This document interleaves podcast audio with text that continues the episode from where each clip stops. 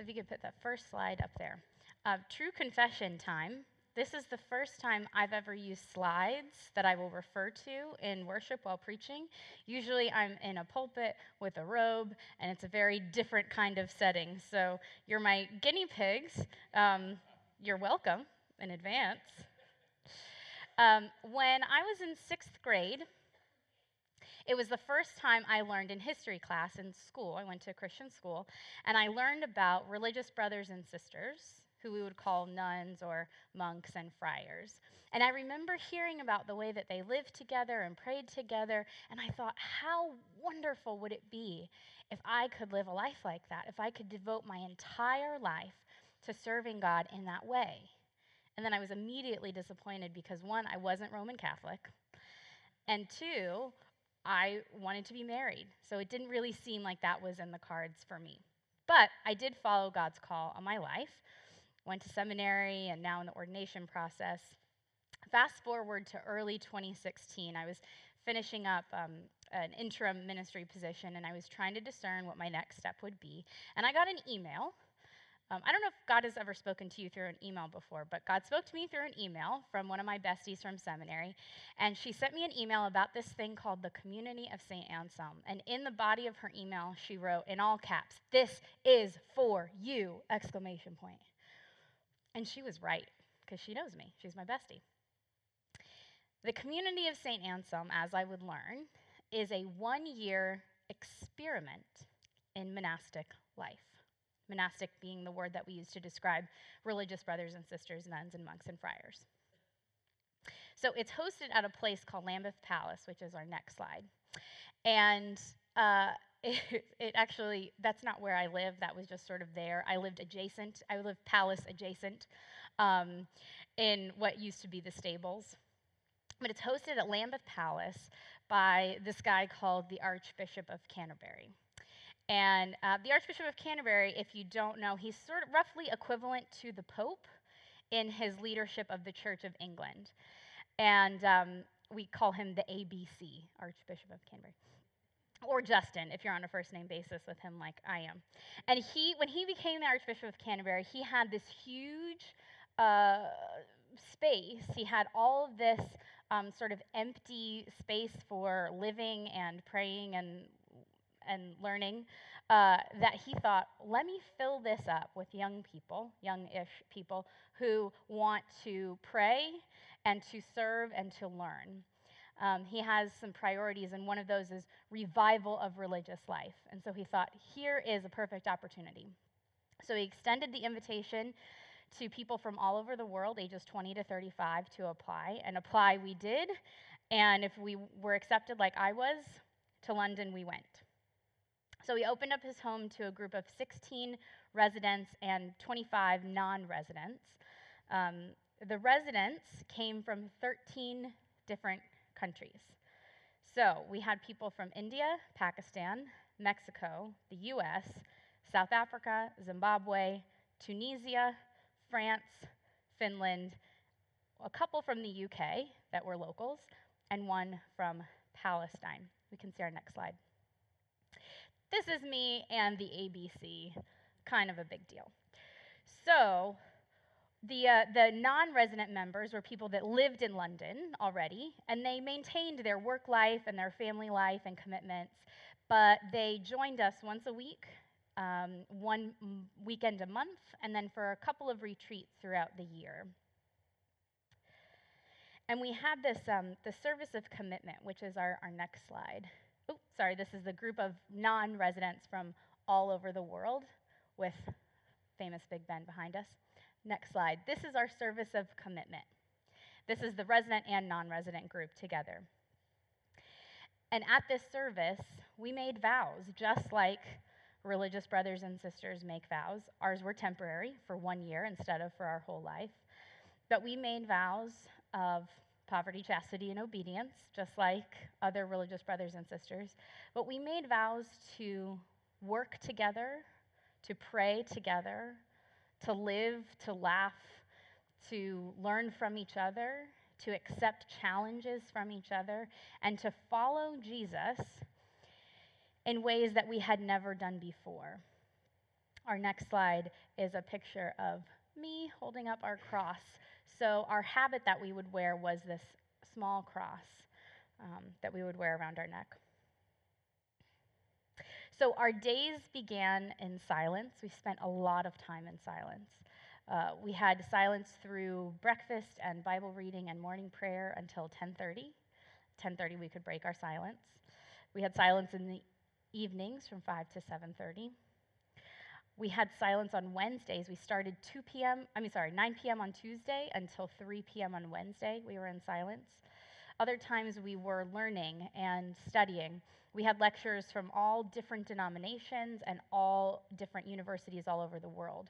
We were a community that were Methodist and Anglican and Baptist. There was a Brethren, there was a Lutheran, there were Roman Catholics, there was an Orthodox, there were people from almost every denomination. We did all of our own cooking and cleaning and laundry. We lived at the palace, but we did not have servants. Um, and two days a week, we left the palace walls and endeavored to befriend the poor and served the poor of London two days a week. Now, I couldn't, uh, next slide, please. I could not, this is, we have France, India, Pakistan, US, uh, South Africa represented in this picture. Next slide, please. So, this was us at prayer. We prayed three times a day corporately, and we prayed other times during the day individually. We could go for a walk, we could go to our room, we could go to the chapel, we could, um, whatever we wanted to do in that individual prayer time, we could. But together, corporately, we would be in the crypt um, which is the oldest part of the palace. It had been there for a thousand years. And we would pray morning prayer, midday, we would have a Eucharist service of Holy Communion, and then evening prayer. And I couldn't spend time in London without, as a growing up Methodist, I couldn't spend time in London without having followed in John Wesley's footsteps as best as I could. Next slide, please. Oh, this is us laughing. Next slide. Oh, this is an Orthodox monastery I visited. Maybe the next slide is John Wesley? No. So never mind. So, but there's a picture of me. there's a picture of me in front of um, various statues of John Wesley all over London. Um, sometimes alone, sometimes with my Methodist brethren.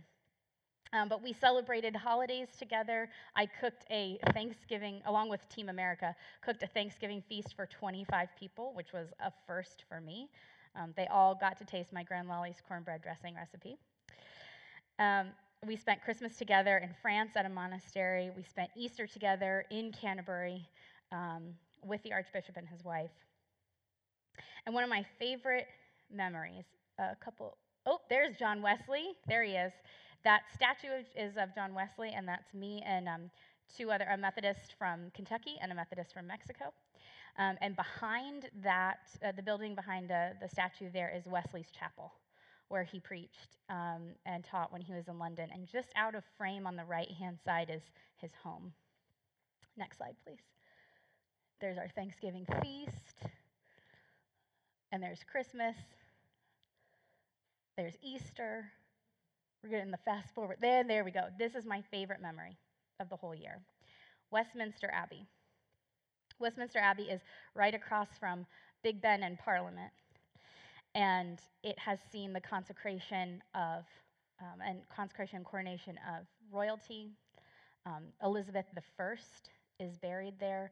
Other notable um, scientists and poets and um, important figures are, are buried there. And we had the place all to ourselves one night, one night of worship with the community of St. Anselm. It was just us and God and this beautiful building. Um, that memory is one that was really something to write home about. Um, our, the last one, there we go. So, behind me, I'm really excited in this picture. Behind me in purple is the ABC, and next to him, not looking at the camera, is Pope Francis. So, this on Facebook got more likes than any other picture that I've posted. I think the Pope is kind of a popular guy. So, I had this completely life changing transformative, tearing down and building back up year. And during that year, I felt more connected to myself, to others, and to God than I ever had before. And it was as if I was right in the sweet spot in the middle of what I was meant to do and who I was meant to be. And then the year ended, and I had to come home. I, I was dreading it. I actually tried to get the leadership of the community to let me stay an extra year as like a coordinator. I'll be a camp counselor. I'll help the next year. It, they didn't go for it. Um, in their wisdom, they said, no, you need to go home. The whole purpose of this year was for us we weren't all ministry types like me. We had engineers and civil servants, we had teachers, we had musicians, we had um, uh, somebody who advised pe- uh, parliament. I mean, amazing, right? And the idea was that we would come and we would have this transformative year, and then we would go back. We would take that transformation with us back to our careers and to our families and to our churches and our communities, that we wouldn't keep it to ourselves, but that we would share it. And as hopeful and beautiful as that sounds, I was really, really scared because I had made in my mind, I had made all this spiritual uh, progress. I was afraid that I was going to have made 10 steps forward and that when I went home, I would take nine steps back. I was worried that my spiritual life might be diminished or even taken away from me. But one of what I really should have been thinking of and what I realized was that the transformation that I underwent was a gift from God that no one could take from me. And one of the most important lessons I learned from my time in the monastic community was to stop trying to do a bunch of stuff for God, to try to impress God or please God, or to try and do something and then maybe have God bless it. What I learned was to stop and look around see what God is already doing and the ways God is already moving, and to get on board.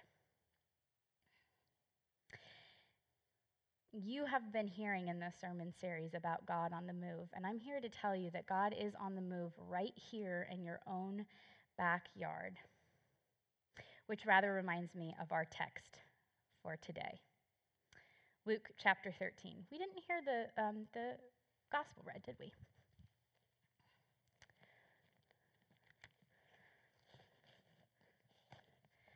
Good thing I have a Bible. So, Luke chapter 13, verses 1 through 9, is probably a familiar uh, story for most of us. It's two different vignettes. So, Jesus is telling us, um, giving us a little bit of history, and then he's telling us a story. Verse 1 of chapter 13 reads At the very time there were some present, he told him about the Galileans, whose blood Pilate had mingled with their sacrifices. He asked them, Do you think that because these Galileans suffered in this way, they were worse sinners than all other Galileans? No, I tell you. But unless you repent, you will all perish as they did. Or those 18 who were killed when the Tower of Siloam fell on them. Do you think that they were worse offenders than the others living in Jerusalem? No, I tell you. But unless you repent, you will all perish just as they did. Then he told this parable A man had a fig tree planted in his vineyard, and he came looking for fruit on it, but found none. So he said to the gardener, See here, for three years I have come looking for fruit on this fig tree, and I still find none. Cut it down. Why should it be wasting the soil? The gardener replied, Sir, let it alone for one more year until I dig around it and put manure on it. If it bears fruit next year, well and good. But if not, you can cut it down. This is the word of God for us, the people of God. Thanks be to God.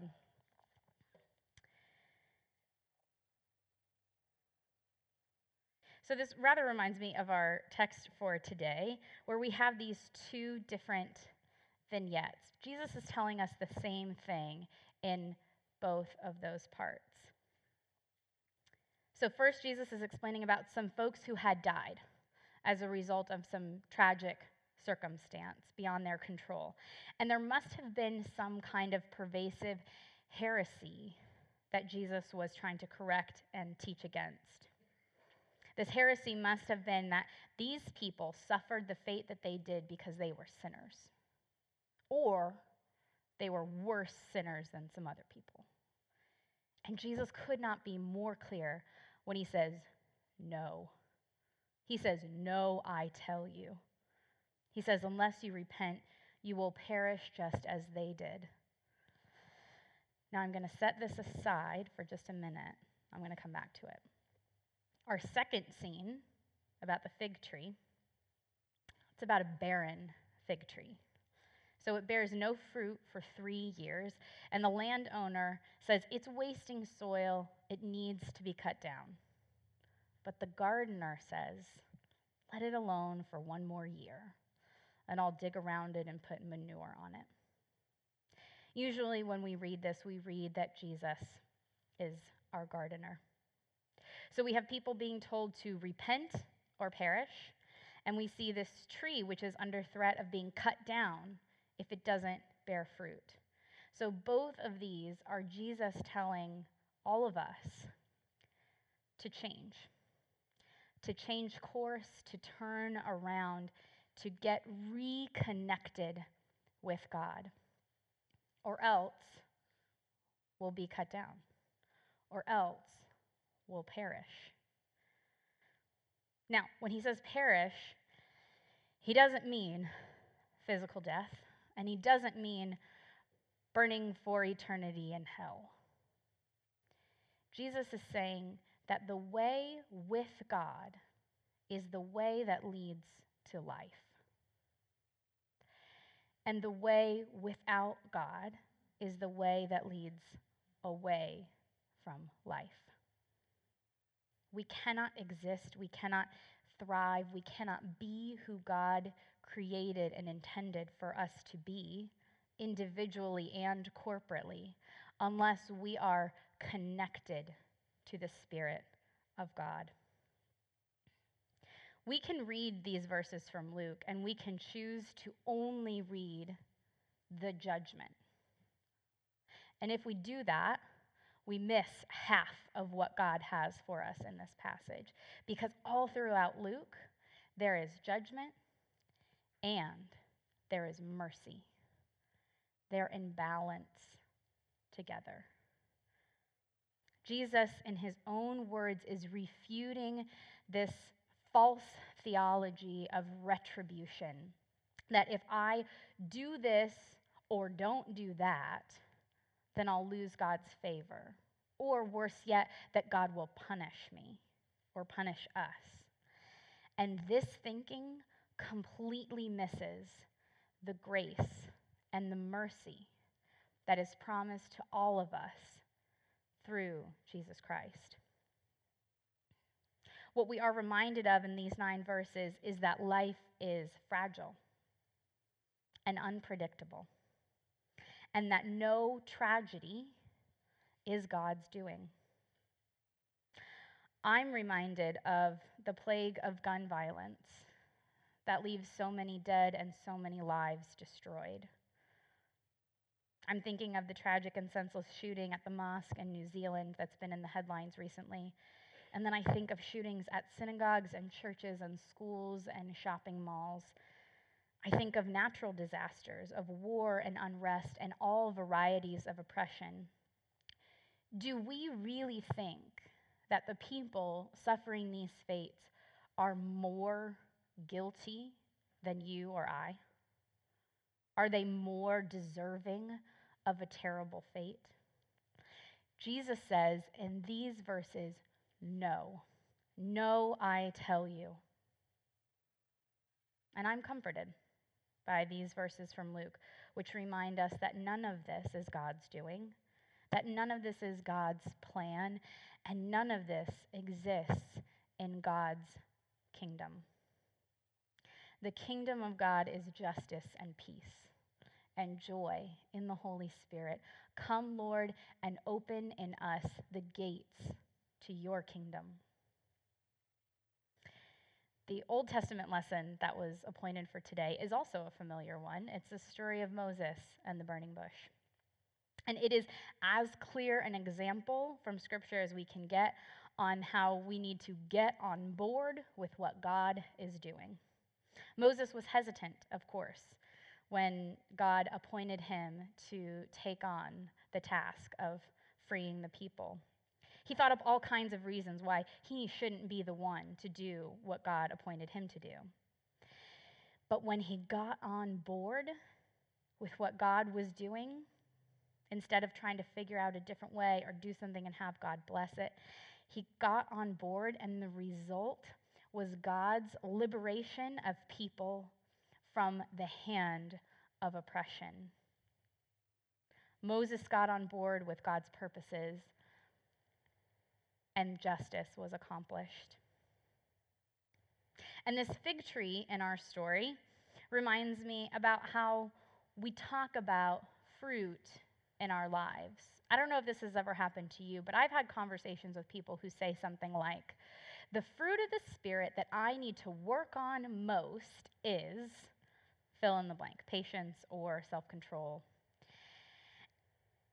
And while it's noble and worthy to want to see those fruits in our lives, they're not something we work on, like studying for a test or when we go to the gym to strengthen our muscles. Fruit is the result of being connected with the Spirit of God. In Florida, we have orange trees, and the reason we have this like beautiful, juicy orange is because it's connected to the tree and the roots and the ground. It receives nourishment, it's in the right place to get sunlight and water, and all of these things are working together so that that orange is what it's created to be. And we are the same way. When we are connected to the Spirit of God, when we're receiving nourishment from the scriptures, from being in community with other believers around us, when we have all of these things working, then we bear fruit. Then we are who we've been created to and intended to be. And don't forget, if we're not bearing fruit, that our gardener Jesus has promised to dig around us and put some manure and to check on us and see if that's made a difference. I was thinking a lot about this gardener and how he's not so quick to give up hope on this barren tree. And it made me wonder if there is such a thing as a barren tree. Maybe Jesus is so well acquainted with death and resurrection that he knows even a barren tree can turn around and bear fruit. Maybe Jesus let the tree stay because he knows the fruit is there even though it might not be visible to you or I. He sees some potential that we might not. He sees beyond the frustration of the landowner who thinks, Why should I leave this barren tree here when there's plenty of other fruit bearing tree that can benefit from this soil? Maybe Jesus isn't so concerned with what we are able to contribute. Maybe Jesus is merciful to us in part because we are all, every last one of us, created in the image of God and bear that image to the world. Maybe when Jesus looks at us, he doesn't see fruit trees without any fruit, but rather he sees the image of God looking back. When I was at the community of St. Anselm, I spent every Thursday outside the palace walls serving and charities. And, and some of our folks were hospital chaplains, and some of our folks served at a homeless shelter. And on Thursdays, I left and I went to a place called L'Arche. And L'Arche is a very, very special place where people with um, intellectual and developmental disabilities and people without disabilities live and work and coexist together. And it's different than maybe some other places you might be familiar with, group homes and institutions, where there are people who give care and they're up here, and then there are people who receive care and they're down here, and there's this power dynamic. At L'Arche, the power dynamic is intentionally flattened. We're all in this together at L'Arche. The base assumption at L'Arche is that every last one of us, whether we have a disability or not, we all have something to contribute, something that's valuable. Because L'Arche is a faith based organization that sees the image of God in every last one of us. So at L'Arche, we're working on this task or this project together, and regardless of our disability status, we're all contributing to the success. And I saw this play out in several different ways. Um, in the afternoon, sometimes we would make cards and candles and crafts to sell in their store. And that's the kind of thing that no matter what you contribute, we, it can be put together and it can look beautiful. There can be some creativity and originality in it. And other times we could bake cookies. And even if you couldn't maybe measure the ingredients, you could stir or you could hold the bowl or you could wipe the counter or you could stand there and cheer on the people who were making the cookies. We could all contribute. But when it came time to start rehearsing for the musical production, I got a little worried. I got concerned, especially when Sharon brought out her little keyboard that would sit on her lap. Sharon is probably in her mid 50s, and her entire life she has needed um, care and supervision. She's blind, um, and she's mainly nonverbal. She can communicate a little bit with um, grunts and mumbling, but she's not somebody that our society would look on and say is a, a, contrib- a contributing, valuable member.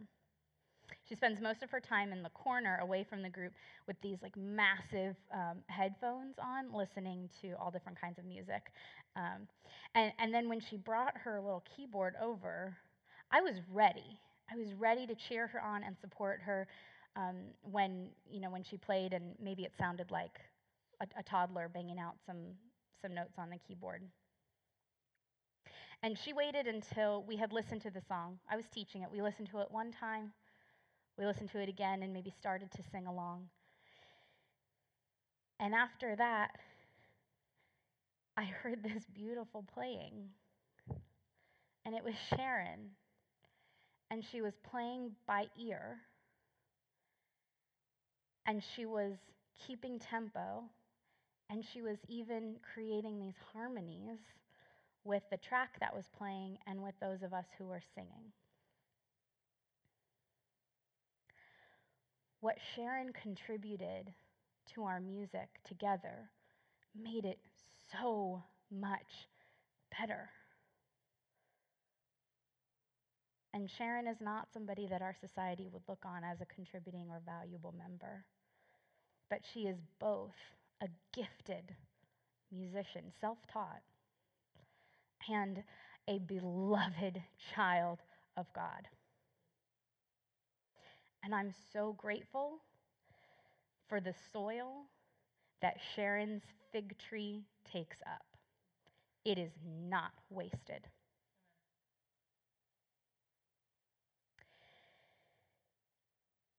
So we've seen the ways that repentance, how our repentance of getting on board with what God is doing, is vital, not only for our own spiritual formation, but also for the coming of God's kingdom. We pray in the Lord's Prayer that God's kingdom would come on earth as it is in heaven. The way that happens is for all of us to be the church and to co participate with what God is doing, where God is moving. And it propels that forward. The, the power and um, the love and mercy behind God's kingdom, that's all God. But we are the body of Christ, and we put that into action. So, what happened when I got back from England? What happened with all of that dread? Well, a lot of things. I got back from England and Hurricane Irma hit. And so I served the Florida Conference in disaster recovery. And I actually used your church here as a base for um, doing some neighborhood canvassing. Um, my mom died. I discerned a new calling. I started work as a hospice chaplain in Pinellas County, and I'm part of the budding monastic community here in Hillsborough County. We are small, but mighty, and we are desperately trying to follow God's leading. So then the question would follow how do we go about doing this? Well, the first thing to do is to look around and see the places where God's kingdom is trying to break in. And then you all go there and do that. Don't try to start something new. Unless God is really calling you to do that, then do that.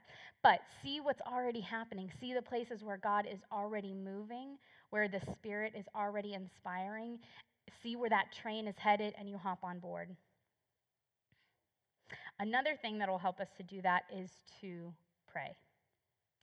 And when I say pray, I mean in a disciplined way. If there's one thing I learned in the monastic community, it's the incredible difference that disciplined scheduled prayer life can make. God is here. God is with you and with us, and God is speaking to us all the time. But we can only hear when we stop and listen. Prayer is mostly listening, it's very little talking on our part. And prayer is one of several spiritual disciplines that, if you engage and if you commit, will bring about not only spiritual nourishment for you and for your family, but it will help you see what God is doing. You can discern with the Holy Spirit through these disciplines the direction that God is leading you. And Lent, the season that we're in right now, is the perfect time. I know we're halfway through, but it's never too late. It's never too late to let the season of the church inspire us and propel us to more discipline. If you don't know how to start praying, let me offer you a very easy way to begin. There's an ancient prayer of the church called the Jesus Prayer, and it's Lord Jesus Christ, Son of the living God, have mercy on me, a sinner. You can shorten it to Lord, have mercy. And never stop praying it. Just start praying it and never stop. Just, it can be on like a track that repeats in your head all the time. Just continually pray it. And when we say mercy, we're not saying, oh, I'm such a terrible sinner. Please, God, don't smite me.